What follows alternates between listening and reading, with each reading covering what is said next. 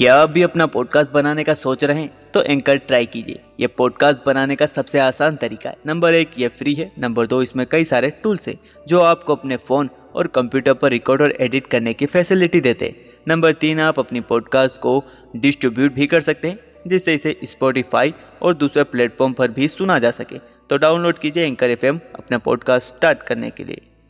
आचार्य चाणक्य ने अपने नीति शास्त्र में कुछ लोगों से हमेशा सावधान रहने की बात कही, जो लोग मुँह पर आपकी बड़ाई करते और पीठ पीछे आपकी बुराई करते हैं, ऐसे लोगों से हमेशा सावधान रहना चाहिए, क्योंकि ऐसे लोग आपकी ज़िंदगी को भी पूरी तरह से बर्बाद कर सकते आचार्य चाणक्य कहते हैं कि मनुष्य को हमेशा ऐसे लोगों से संभल कर रहना चाहिए, जो आपके मुँह पर तो मीठी बातें करते लेकिन पीठ पीछे वह केवल आपकी बुराई ही करते और आपके खिलाफ साजिश करते चाणक्य जी का मानना है कि ऐसे लोग जहर से भरे घड़े के समान होते हैं, जिसकी ऊपरी सतह पर तो दूध भरा होता है और अंदर केवल जहर ही जहर होता है।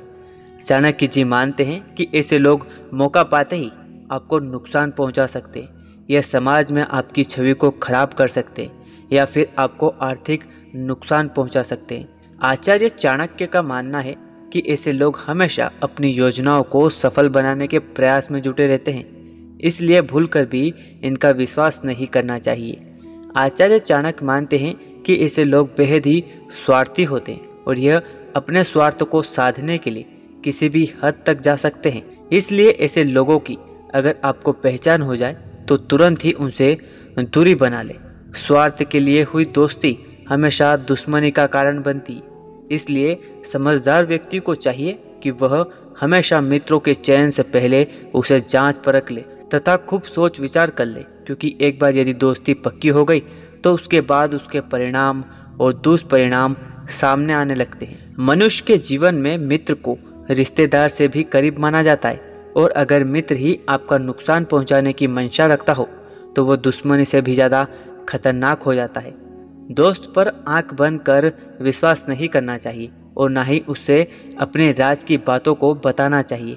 क्योंकि जब आपके रिश्ते में खटास आती है तो ऐसे मित्र आपके राज का सबके सामने खुलासा कर सकते हैं। दोस्त ऐसा हो जो आपके स्वभाव से मेल खाए। संकट काल में, बीमारी में, अकाल में और कष्ट में आपके कदम से कदम मिलाकर चले। मित्र बनाते समय उसके गुण और दोष को जान ले।